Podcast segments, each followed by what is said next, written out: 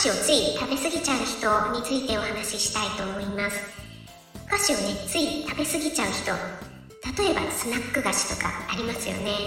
あれ一袋半端に残しておいてもしけちゃうしなーなんて言ってついつい一袋食べちゃってあー全部食べちゃったって罪悪感に陥る人いませんか？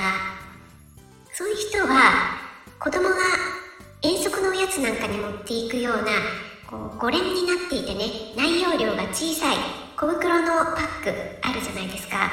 あの例えばポテチとか札幌ポテトバーベキュー味とかおっとっととかクッキーとかそういう甘いものもありますよね。食べっ子動物とかココナッツサブレとかアンパンマン一口ビスケットとか。あの食べっ子動物あれ美味しいですよね。なのでねこれなら小さいからいいやと思ってってみてね。一袋食べるじゃないですか。でもねこれ一袋で足りますかね。あの大きいの一袋食べちゃう人が同じ一袋だからって言ってちっちゃいのにしてこれ足りますかね。ねこれねあんまり意味ないと私は思ってるんですよ。でね5連パックになっているから家に帰ってきて一袋こうちぎってね食べるじゃないですか。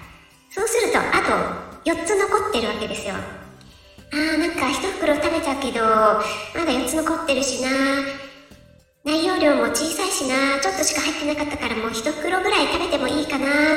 なんて思ってねまた二袋目いっちゃうんですよ。なのでねこれ全然意味ないと思うんですよね。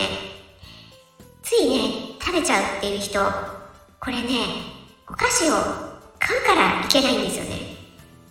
菓子買わないでください。家にね置かないでください。これがね一番いいんでね。